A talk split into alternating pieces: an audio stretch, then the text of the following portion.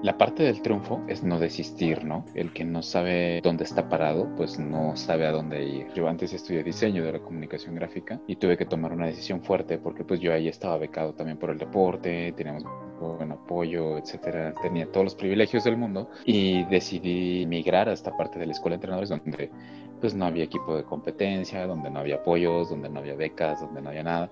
Y la verdad es que no me arrepiento en nada. O sea, el deporte me ha dado, me ha dado todo. Humildad, respeto, Eh, entrega eh, y no darte por vencido, pero sobre todo que aprendas a trabajar en equipo.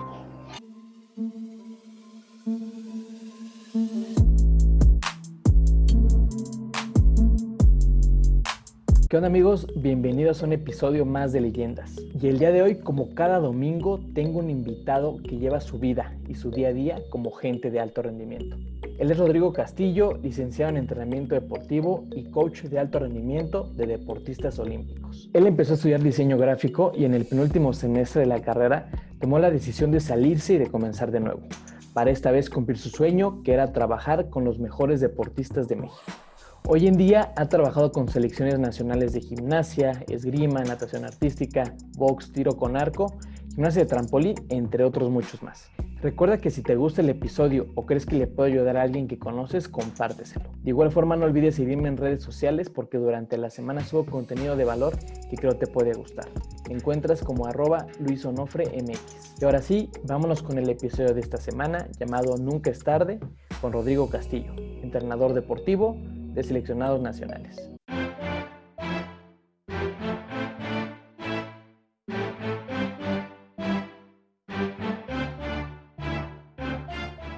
Hola Rodrigo, ¿cómo estás? Gracias por, por aceptar la invitación a un episodio de Leyendas. ¿Y qué onda? ¿Cómo te encuentras? ¿Qué andas haciendo? ¿Cómo te trata esta, esta pandemia? Gracias, gracias Luisito. Este, pues andamos al cien, trabajando como siempre. Eh, realmente nunca paramos. Estuvimos trabajando con los chicos pues a distancia, ya sabes, eh, tratando de establecer contacto con ellos de manera virtual. Ahorita estoy fuera de la ciudad, eh, me, me vine a otro estado que pues está abriendo algunos espacios deportivos y donde tengo algunos de los atletas que van a, que están clasificados a juegos, que van a la, buscar la clasificación a juegos. Entonces prácticamente me he estado moviendo por todo el país y ahorita tengo, tengo una pausita, digámoslo así, por acá, pero en eso hemos estado, no hemos parado para nada. Sí he visto, sí he visto y aparte desde muy tempranito. Y oye, bueno, este, quiero empezar esta, esta charla. Tú eres licenciado en entrenamiento deportivo y como lo mencionas ahorita, estás con varios deportistas que van a juegos y que van a buscar su clasificación. Y entre ellos, pues bueno, has estado con gimnasia, con natación artística, ciclismo, con box, estuviste ahí apoyando igual a Cázares que... que igual ya, ya lo entrevisté aquí en el podcast, fue el, de hecho el segundo episodio, estuvo aquí conmigo, y bueno, tiro con arco, ahorita también estás con esto de Navarro de trampolín, digo, estás con lo mejor del alto rendimiento en México, y por ahí quiero empezar, o sea, quiero que nos platiques a profundidad qué se siente, que tu pasión, tu, tu vida, la compartas con los mejores deportistas de este país. Es increíble. Para mí este momento es, es increíble en mi vida porque, pues, de alguna manera cuando te metes al, al mundo de, de la escuela y todo eso, pues siempre aspiras a, a estar en lo más alto, ¿no? Ya sea en una empresa, en una industria, en, en, en lo mejor en lo que puedas estar integrado en tu trabajo, ¿no? En tu profesión. Y la verdad es que para mí ha sido bastante padre, bastante placentero todo el, el camino que he llevado. Y bueno, estar compartiendo con ellos es, es, es algo increíble, ¿no? Son muchas historias, son muchos momentos, son muchos caminos que convergen a veces en, en, en alguna parte, en algunas otras no. Eh, sin duda, estar con lo mejor, mejor del, del país, eh, no solamente en cuestiones deportivas, sino también en cuestiones de, pues de esos aspectos de ser humano, de, de esos aspectos en, en los cuales ellos se preocupan mucho por su sociedad, de que todavía tienen anhelos, de que las cosas se pueden hacer mejor, y eso es, es bastante padre, es bastante, pues sí, es, es muy llenador, es, es, es un privilegio para mí poder estar con ellos todos los días. Y claro, porque también, digo, yo lo mencionaba, también estuve platicando con Israel, eh, nutri- es nutriólogo, lo debes conocer, Y pues igual claro. platicaba con él de que los que trabajan con deportistas, con materia humana, trabajan con los sueños, ¿no? Y, y es mucha responsabilidad porque creo que el ir a unos Juegos Olímpicos no es cualquier cosa, es algo que aspira a cualquier deportista y tú aportas muchísimo para que ellos logren eso. Y regresándome un poquito a esto que tú mencionas de que todos aspiramos a, a lo mejor siempre, ¿tú siempre quisiste estar en donde estás ahorita? ¿Siempre quisiste? ¿Sí te, te imaginabas estar aquí a donde estás ahorita?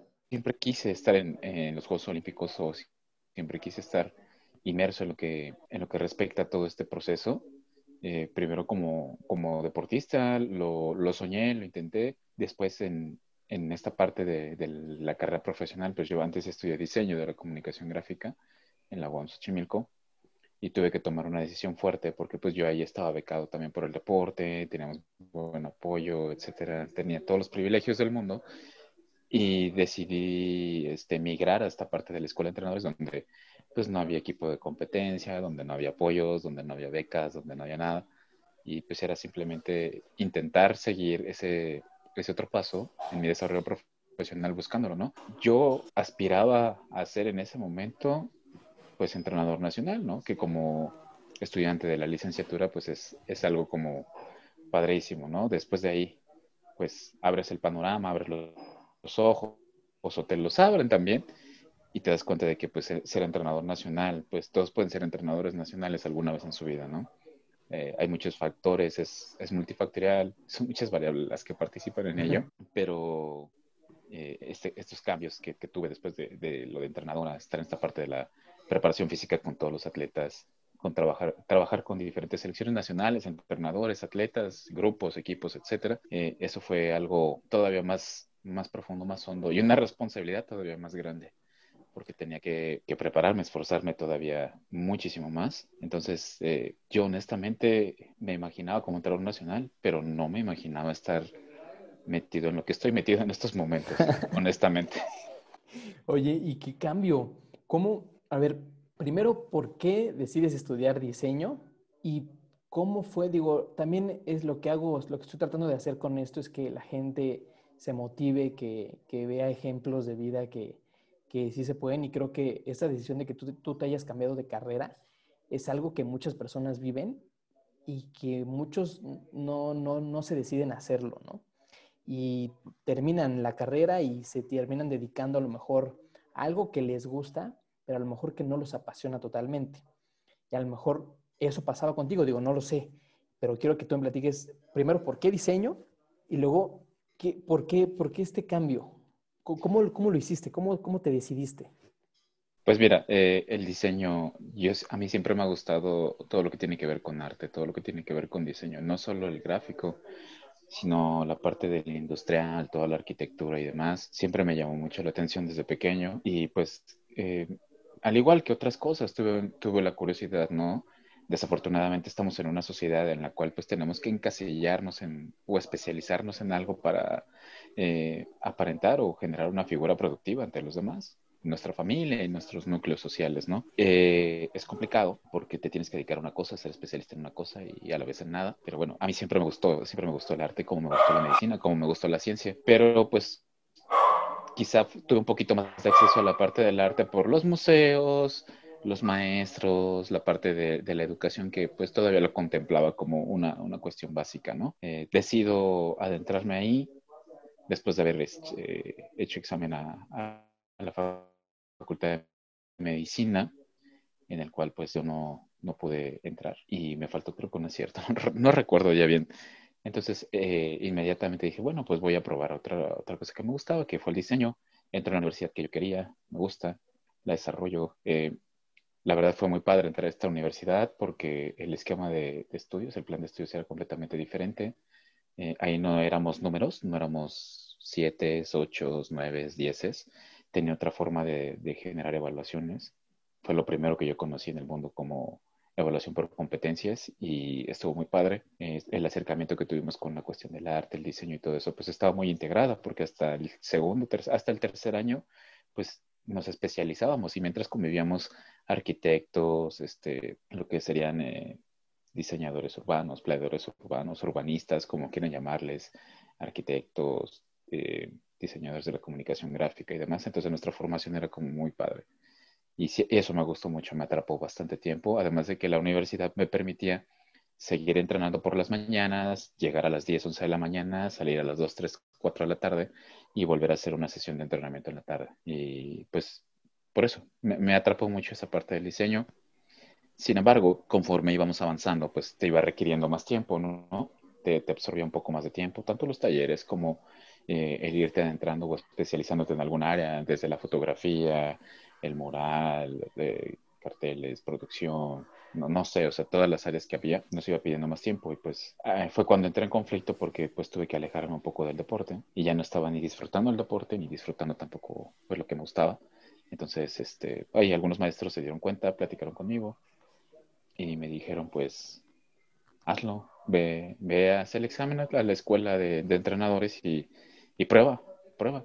Dice, aquí en la escuela tienes este ocho años para poder regresar, concluir tu, tu licenciatura si quieres, y ya solamente te falta este prácticamente el último periodo, que es como de, de prácticas y todo esto, ¿no? Entonces, pues dije, ok, está bien. O sea, ya fue a, a nada, o sea, ya fue a nada de, de terminar cuando te decides. Sí, porque ya es, es, son las, las partes más duras de, de esta carrera, cuando ya es trabajo por, siempre ha sido trabajo por proyectos, ¿no? Eh, demostrar que las habilidades que tú tienes o adquieres se pueden plasmar. No es tanto como exámenes, sino todo ha sido proyectos. Entonces iban las empresas y solicitaban algún servicio a la universidad y nosotros lo desarrollábamos, lo llevábamos a cabo, ¿no? Lo materializábamos. Entonces era muy absorbente, era demasiado absorbente.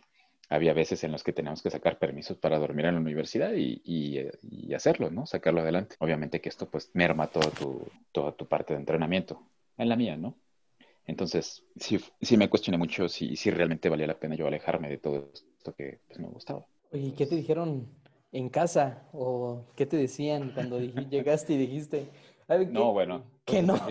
Desde el, desde el simple hecho de que yo estudié diseño, pues fue complicado porque la familia era de administradores, mercadólogos, contadores, abogados, ¿no? Gente que hace dinero bastante rápido, muy bien, de manera educada, consciente y, y no se podían generar un capital. Excelente. Cuando les dije que quería estudiar diseño, no, de eso se muere la gente de hambre, bla, bla, bla.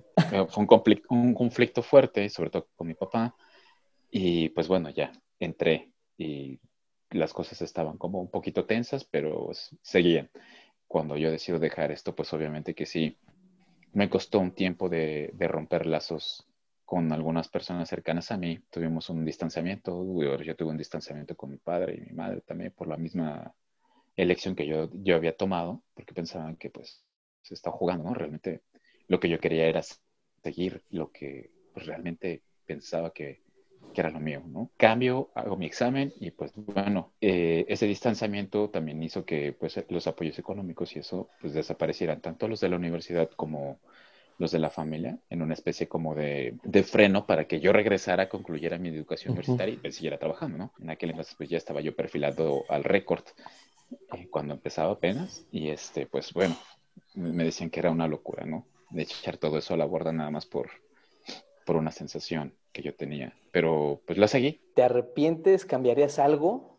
No, no para nada. O sea, aunque aprendí mucho, desarrollé muchas, muchas áreas que, que estaban en mí, eh, mucha curiosidad. Eh, la verdad es que no lo, no lo cambiaría por nada. O sea, el deporte me ha dado, me ha dado todo, ¿no? Me, me brindó una educación universitaria, me ha brindado valores, principios, me ha brindado amistades, inclusive hermanos que no son de sangre, pero que sí son, son de, de, de elección, eh, posibilidades de conocer otros países, otras personas, de estar con lo mejor de lo mejor del mundo sin, sin pagar tal vez, cruzar palabras con, con lo mejor del mundo sin tener que este, moverte, o sea, no sé, es indescriptible lo que he hecho por mí y la verdad es que no me arrepiento en nada. Absolutamente nada. Hablando de esto, digo, porque yo la verdad ahorita que estoy platicando con... El programa se llama Leyendas. Y porque realmente, pues, para mí la gente del alto rendimiento, como lo mencionas, para mí no son gente nor, personas normales. Entonces, son personas que siempre dan más y creo que el que nosotros trabajemos con ese tipo de gente nos vuelve también una persona de alto rendimiento. Entonces, bueno, yo veo ahí en tus historias, en, en Instagram y todo, que estás desde tempranito con ellos. Este, platicaba con Natalie y me decía, no, yo cinco y media, cincuenta y cinco ya estoy levantada porque tengo que ir a entrenar, ¿no? Y yo sé que tú igual. Uh-huh. ¿Y qué, te acuerdas de tu primer día con, con ya sea alguna selección, algún deportista, que ya te tocó como una responsabilidad como más grande, que ya te dijeron, ¿sabes qué? Te vas a encargar de esta selección, de este deportista, tu primer día. ¿Lo recuerdas? Claro, claro, claro que lo recuerdo. Digo, en, en este camino he tenido demasiados primeros días, como la mayoría de los atletas. Hemos tenido demasiados primeros días y me acuerdo de muchísimos. Eh, mi primer día de trabajo como tal en el deporte. De hecho, fue como eh, asistente en el ciclismo. Mi primer día fue así. No llegó, bueno, no estaba el entrenador porque eh, venían regresando de los Juegos Centroamericanos de Mayagüez. No estaba el entrenador que, que era el titular y solamente estaba yo, que era la parte auxiliar. La federación había mandado a otro, otro técnico, amigo, y, y, y estaba también el director, de, el director técnico de la federación. Y pues llegué a presentarme, ¿no? Este, hola, mucho gusto, yo soy Rodrigo, es mi primer día, eh, tanto en el ciclismo como en esta parte de entrenador. Y conocí, pues, pequeños a todos los que hoy son este, las figuras más fuertes que hemos tenido en el ciclismo, ¿no? Ahí, en ese preciso momento. Y bueno, también quería tocar ese tema porque tú has estado, como dices, con los chicos, los más pequeños, los que llegan de doce, trece años y, y creo que también es algo complicado porque a esa edad, este, entre que sí quieres hacer tu deporte y luego como que entre...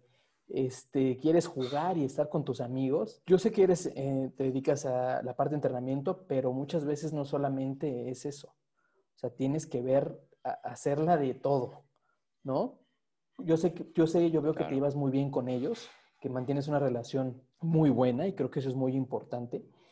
¿Y co- cómo? Porque eso no creo, o bueno, no sé más bien, ahí corrígeme tú, si eso te lo enseñan en la escuela. Porque digo, o sea, no sé si te, te hayas llevado una clase de, a ver, tienes que, además de ser entrenador, tienes que ser casi casi el papá postizo. No, mira, eh, realmente es algo, es algo complicado, es un, es un choque. Eh, lo hablaba hace poco en una plática que hicimos en un congreso. Eh, tú uh, se supone que aprendes habilidades eh, un poquito más específicas en la cuestión del entrenamiento y todo lo demás. Y realmente, pues, la educación está desfasada por lo menos unos diez años.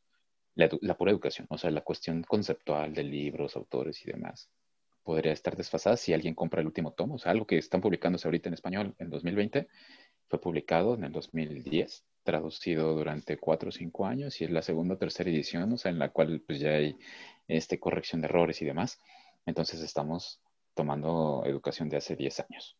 Si tenemos un libro nuevo el día de hoy, más aparte eh, todos los, los demás sesgos que vamos teniendo con los avances de la ciencia y demás, pues no estamos listos. Y aunque la escuela de entrenadores pertenece a una formación eh, un tanto normalista, eh, la cuestión de, del trato, del desarrollo humano no está, no está ahí. Creo que ni siquiera... Eh, en ninguna escuela del país la tenemos, ¿no? Realmente no nos están formando como para, para salir a trabajar con los pe- pequeños. Es una responsabilidad muy grande. Tendremos nosotros que saber eh, cuestiones de desarrollo humano, eh, tener un poquito más de armas en estas cuestiones este, psicológicas y demás. No ser psicólogo, pero eh, estar preparado para utilizar estrategias, porque al final de cuentas vamos a seguir educando, fincando valores, estrateg- estrategias de aprendizaje, resoluciones de problemas, eh, trabajo en equipo, resolución de conflictos. O sea, eh, toda esta formación que requieres como entrenador de élite, pues eh, hace muchos... hace mucho uso del liderazgo, del desarrollo humano, y realmente eso no lo tenemos. Tardaríamos, si lo queremos, eh, si lo queremos meter en una carrera, pues unos dos años más por lo menos de, de trabajo, ¿no? Y eso no te lo enseñan.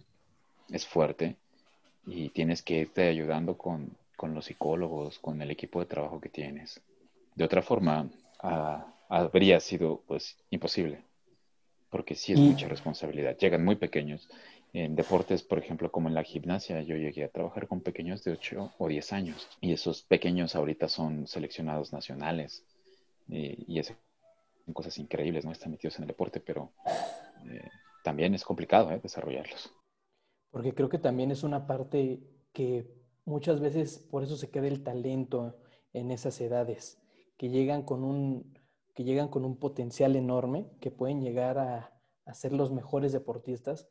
Y muchas veces por esta falta de, de, a lo mejor no capacitación, pero a lo mejor falta de, no sé, algo, ¿no? Hace falta algo para que ellos sigan, porque muchos a esa edad no, terminan odiando el deporte. Y eso es creo que algo que, que se debería de cambiar o buscar la forma. Pero como dices, vamos atrasados. Y ahorita con la pandemia todo ya cambió totalmente, todo vuelve a cambiar. Porque pues nadie sabía cómo trabajar este, casi, casi desde casa, ¿no? Por Zoom. Sí, a distancia, a distancia. Exacto. Sí. ¿Qué crees? Es, es complicado, ¿eh? Muy complicado y, bueno, tú lo vives día a día. ¿Y qué crees que sea como lo más complicado de, de un, un entrenador deportivo? Porque, digo, a lo mejor durante tu preparación te dieron muchos consejos, que eso es a lo que ahorita también quiero tocar. Uh-huh. Pero antes de eso, quiero que me digas qué es lo más complicado que, que te ha tocado o, lo, o que vives día con día de ser un entrenador. Entrenador a estos niveles. Pues mira, lo más complicado a lo que me he enfrentado es aceptar que lo más importante ahorita en estos momentos es eh, esta parte de desaprender los conceptos de los libros o, o, o los... o las mismas este, clases que, a las que te sometes en tu preparación para entender que todo esto está cambiando todos los días, en todo momento, y que no puedes casarte con un concepto o algún tipo de, de referencia en preparación o atención a cualquier persona, porque todos son diferentes, porque todo cambia y porque sin duda existe la posibilidad de acceder a la información de manera más rápida que cuando nosotros estábamos en la universidad, ¿no? Eh, antes teníamos que ir a la biblioteca y nuestra escuela pues no tenía base de datos, ahora ya hay una base de datos, ¿no? Donde puedes eh, agarrar research o puedes hacer este, consulta de algunos metaanálisis y demás, eh, pero pues no, no nos enseñaron a utilizar la información, no nos enseñaron a, a seleccionar, a discriminar, a ser eh, un poco más ágiles en ese momento. Y eso es lo más difícil aquí, eh, sobre todo en mi trabajo, cuando tienes tantos deportes tan diferentes, no fallar con ellos. Eso es, es complicadísimo, ¿no? Es una responsabilidad bien fuerte. Todos los días es, es lo mismo. Y bueno, y ahorita porque ya lo, lo vives, pero muchas veces cuando uno está en la universidad, y digo, te pasa, ¿no? A mí me pasó también que, pues, los profesores o la gente con la que estás tomando clase o gente mayor, pues, te da algunos consejos que cuando tú llegas a ya a trabajar, dices, oye, ¿sabes qué? Esto no lo puedo aplicar, ¿no? O esto no, no funciona así. Te, te, en algún momento de tu carrera o de tu preparación en la licenciatura te dieron algún consejo que hoy en día tú, tú no lo lleves a cabo? Pues han sido muchísimos, de verdad. Eh, yo creo que más de la mitad de toda la carrera, honestamente. Eh, eh, quiero ser franco, ¿no? O sea, como, como está toda esa mitad de la carrera de la que te estoy platicando ahorita, como la otra mitad que pues tuvo que ver más con cuestiones de, eh, de desarrollo humano, de buscar el, el éxito, de generar mejores estrategias, de, de tener una base sólida en tu formación, aunque no sea esa la que vayas a aplicar, sino que simplemente sea una base sólida para que no te pierdas, porque ahorita hay muchísima información, pero sí, sí. O sea, fueron muchísimas, ¿no? Y, y por darte un ejemplo, eh, fueron, fue un año completo en el cual estuvimos trabajando eh, cuestiones de, por ejemplo, de fuerza, ¿no? Y sale recitando como si fuera un, un rosario, eh, cuestiones de ah, tantas repeticiones para resistencia, tantas repeticiones para velocidad, tantas repeticiones para fuerza máxima, tantas repeticiones para hipertrofia, y, y pues se te cae el teatro, ¿no? En la parte, en la parte real, en la parte de la práctica. Entonces, este, sí, fue un choque muy fuerte, ¿no? Much, muchísimas veces tuve ese choque, todos los días es más. Te podría decir que ese choque lo, lo voy teniendo, inclusive ahorita que puedo trabajar con un poco más de tecnología, que tengo alcance y apoyo para poder hacer uso de ella, eh, estoy, me siento desfasado. Lo estás descubriendo todavía. Sí. Casi. Sí, sí, sí, claro. Sí, así, sí. Así es. Y oye, ¿algún consejo este, en lo personal que te hayan dado en, en su momento, que, que tú hoy en día lleves a cabo, no sé, el, algo que te hayan dicho, o a lo mejor no un profesor, pero a lo mejor alguna persona, y que al día, al día de hoy lo sigues llevando a cabo? Que el, la parte del triunfo eh, es, es no desistir, ¿no? Y uno de mis maestros utilizaba mucho una frase de, de Séneca, ¿no? De que el que no sabe eh, dónde está parado, pues no sabe a dónde ir. O sea, generar un conocimiento base de qué estás haciendo, cómo lo estás haciendo, quién eres, en dónde, bla, bla, bla, para poder eh, marcarte un rumbo. Desde ahí, esa, esa frase se quedó conmigo porque estaba presente casi en todas sus diapositivas. Y yo preguntaba, ¿pero por qué? Digo, al final no le pregunté, pero lo entendí, ¿no? O sea, tienes que saber qué estás haciendo para poder marcar, pues, un rumbo o una ruta todo el tiempo. Y eso lo adopto yo como una, como una especie de filosofía personal, y pues así lo voy haciendo. Oye, y un consejo, digo, hay muchas personas que, pues, como tú lo sabes, muy pocas personas llegan a donde estás tú o a estos niveles. O sea, hay miles de entrenadores deportivos, miles que estudian, pero no llegan. Sí. ¿Qué crees o qué consejo tú les darías que necesitan y que muchas veces no, se lo, no, no te lo dice un profesor, no te lo dicen en la escuela? O sea, que tú lo descubriste, ¿no? Y que dices, no manches, es que si muchos hiciéramos esto, habría más entrenadores mexicanos, habría más gente aquí. ¿Qué crees que, que o qué consejo les darías? Pues es un poquito como de las artes marciales, ¿no? Humildad, respeto, eh, entrega. Eh, y no darte por vencido, pero sobre todo que aprendas a trabajar en equipo, que no eres un, un paido triba, que tú no tienes que saberlo todo, que no tienes que hacerlo todo, que no tienes que hablar de todo y mucho menos refutarlo todo o decir que todo es una mentira, sino que, que aprendas realmente a trabajar en equipo. Ok, y ahora qué bueno que mencionas el trabajo en equipo. Te voy a hacer, es una, vamos a hacer una pequeña dinámica. Te voy a, te voy a decir cinco palabras uh-huh. y tú vas a contestar lo primero que se te venga a la mente. Entonces ahí te va la primera. Es logros. Equipo. Estudiar. Trabajo. Alto rendimiento. Un privilegio. Trabajo en equipo. Humildad. México. Todo. Y hoy, amigo, ahora sí vámonos a, a esta parte. Ya estamos por acabar. Y yo sé que lees mucho. Yo sé que eres una persona muy, muy, muy estudiada, que todo el tiempo se está preparando. ¿Y qué libros? Recomiéndanos unos libros y unas películas que hayan cambiado tu, tu vida. Tu vida, ya sea tanto en lo personal como, como en el deporte. Claro. Pues películas. Eh, podría ser la de El Invencible, que es de, eh, trata sobre un, un obrero de... si no me equivoco, creo que era de los gigantes, de, del estado donde están los gigantes, y que esta persona, pues, siempre jug- terminando de sus labores, sí, terminando sus labores, salía a jugar fútbol americano con sus compañeros de trabajo en un campo lodoso, donde ponían los, los carros y encendían las luces y simulaban que estaban jugando en un estadio, ¿no? Entonces, pues, en un día, por mero mera mercadotecnia, su equipo favorito decide hacer un, como una especie de, de combine, para poder buscar talento dentro de los fanáticos, ¿no? Oye, ahora, antes de pasar a los libros, si pudieras ponerle o sacar una película de tu vida, de todo lo que has vivido, ¿cómo le pondrías?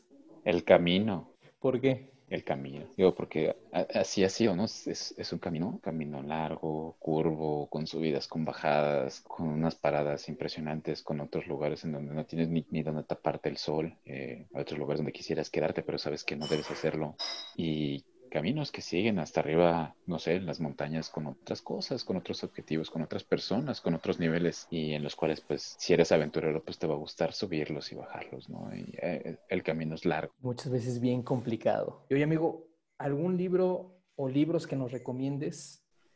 Ok, eh, pues mira, ahorita eh, me han atrapado muchos, pero hay uno que, que me, me atrapó bastante por la forma en la que hay, aborda la ciencia que tiene que ver con el cuerpo humano, que si nosotros aprendiéramos eh, de esa forma o con ese tipo de introducciones, muchas de las cuestiones que nosotros vemos en fisiología, en bioquímica y demás, pues, nuestro trabajo sería diferente, ¿no? Creo que un deber que tenemos es de transformar estos paradigmas de cómo estamos viendo la ciencia. El libro se llama The Body y es de Bill Bryson. Y el otro, por toda la, la relación que he tenido últimamente con, con mis amigos de nutrición y, y el, la profundización que he tenido junto con ellos y las intervenciones que hemos hecho en equipo, pues hemos llegado a un punto bien interesante, ¿no? En, en la cuestión de su, de su formación. Este libro es bastante bueno, que habla sobre pues, la parte del, del estómago, pero desde un punto de vista pues fuera de serie, ¿no? ¿Se llama cómo? ¿The Athletic? Sí, The Athletic Gut. Y habla... Eh, vendría a ser el equivalente de a, a un libro de teoría y metodología del entrenamiento, pero del estómago. O sea, es, es una cuestión increíble, ¿no? El, el estómago en sí es como, es el centro de alto rendimiento de, okay. de todo nuestro sistema inmunológico, ¿no? Imagínate el estómago como una especie de cenar y okay. ahí es donde entrenan todo, todo la, el alto rendimiento de, del sistema inmunológico de y cuerpo. De muchas otras funciones químicas. Uh-huh. Interactúa de manera increíble con el cerebro, con tus huesos, con tus músculos. Eh, no es nada más este un tubo con una entrada y una salida, no, es algo más complejo. Y lo, lo estoy lo estoy tratando de, de digerir ahora, sin que de una manera un poco más relax, pero sí, es, es increíble los avances que hay para poder hablar de esto. No, hombre, pues muchas gracias por esa recomendación. Las, se las voy a compartir ahí en, en Instagram. Algo que te haya pasado así...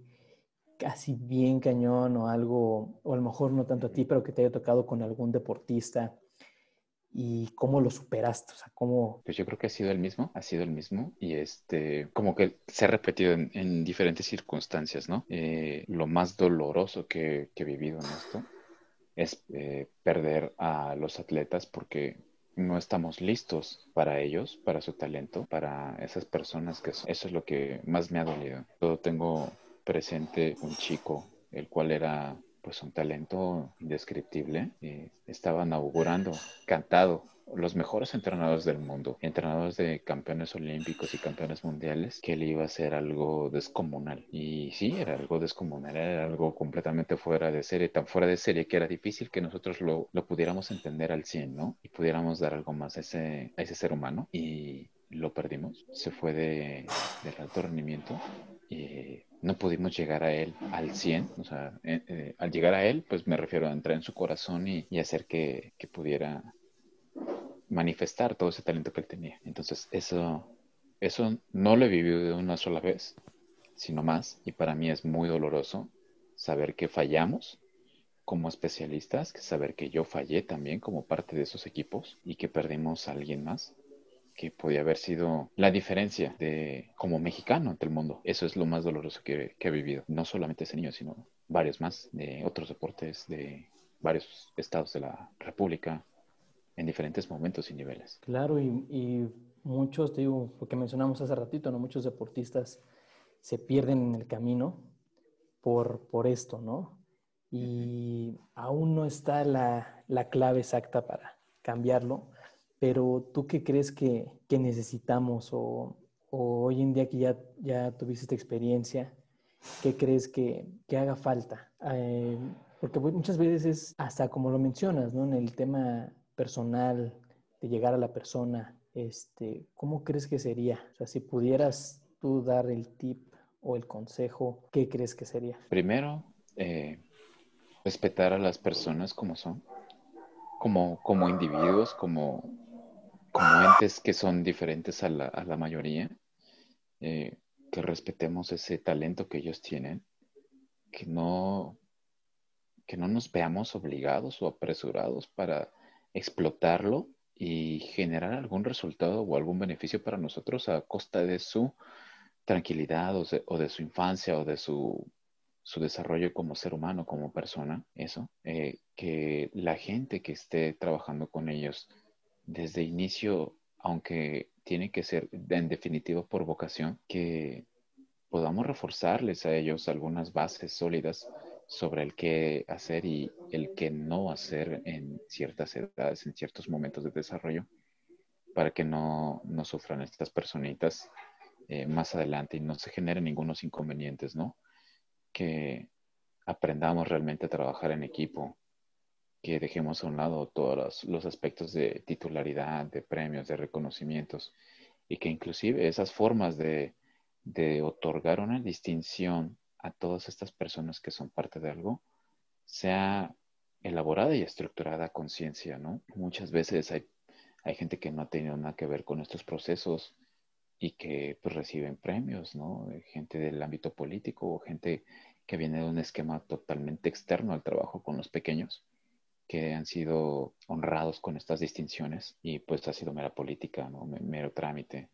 Y eso también merma porque muchos entrenadores eh, al ver esto, pues empiezan a ver también su, su propio desarrollo personal, su, su necesidad y su beneficio. Y pues la única manera de lograrlo a veces es a costa de, de la explotación del talento de un, de un pequeño, ¿no? Que entendamos que el talento no es para explotarse, es para manifestarse, pero lo tiene que manifestar el pequeño o la personita que lo posee y que nosotros pues solamente vamos a ayudarlo a descubrirlo, ¿no? No son nuestros niños, no es nuestro talento y por lo tanto no es un recurso para que nosotros crezcamos, es solamente una, es un privilegio que nos encontramos en el camino y que debemos de aprender a, a desarrollar. Y creo que mucha, muchos, muchas personas lo pierden, ¿no? En el camino, como dices, porque a lo mejor llegan con un sueño, ¿no? Que hoy te quiero preguntarte eso, que llegan con un sueño y muchas veces lo logran y luego ya le ven el beneficio y, y lo pierden y ya, o sea, se, se pierde mucho ahí y, y es triste porque sí hay mucho talento en el país, hay much, muchos deportistas que, que requieren este apoyo, ¿no? No nada más el decir, hacerle los estudios o el decirle Cómo, cómo entrenar, sino más bien muchas veces hasta en lo personal, ¿no? Como lo mencionamos, a veces eres entrenador, a veces eres papá, a veces eres un poco psicólogo, a veces eres un poco de todo, ¿no? Y quiero preguntarte algo. ¿Era tu sueño estar en donde estás ahorita o cuál es tu sueño? Mi sueño yo ya lo pasé hace seis años. Y esto que estoy viviendo es extra. Es, es como un bonus. Y me gustaría decirte que quisiera pertenecer al equipo de trabajo de, de un medallista olímpico, ya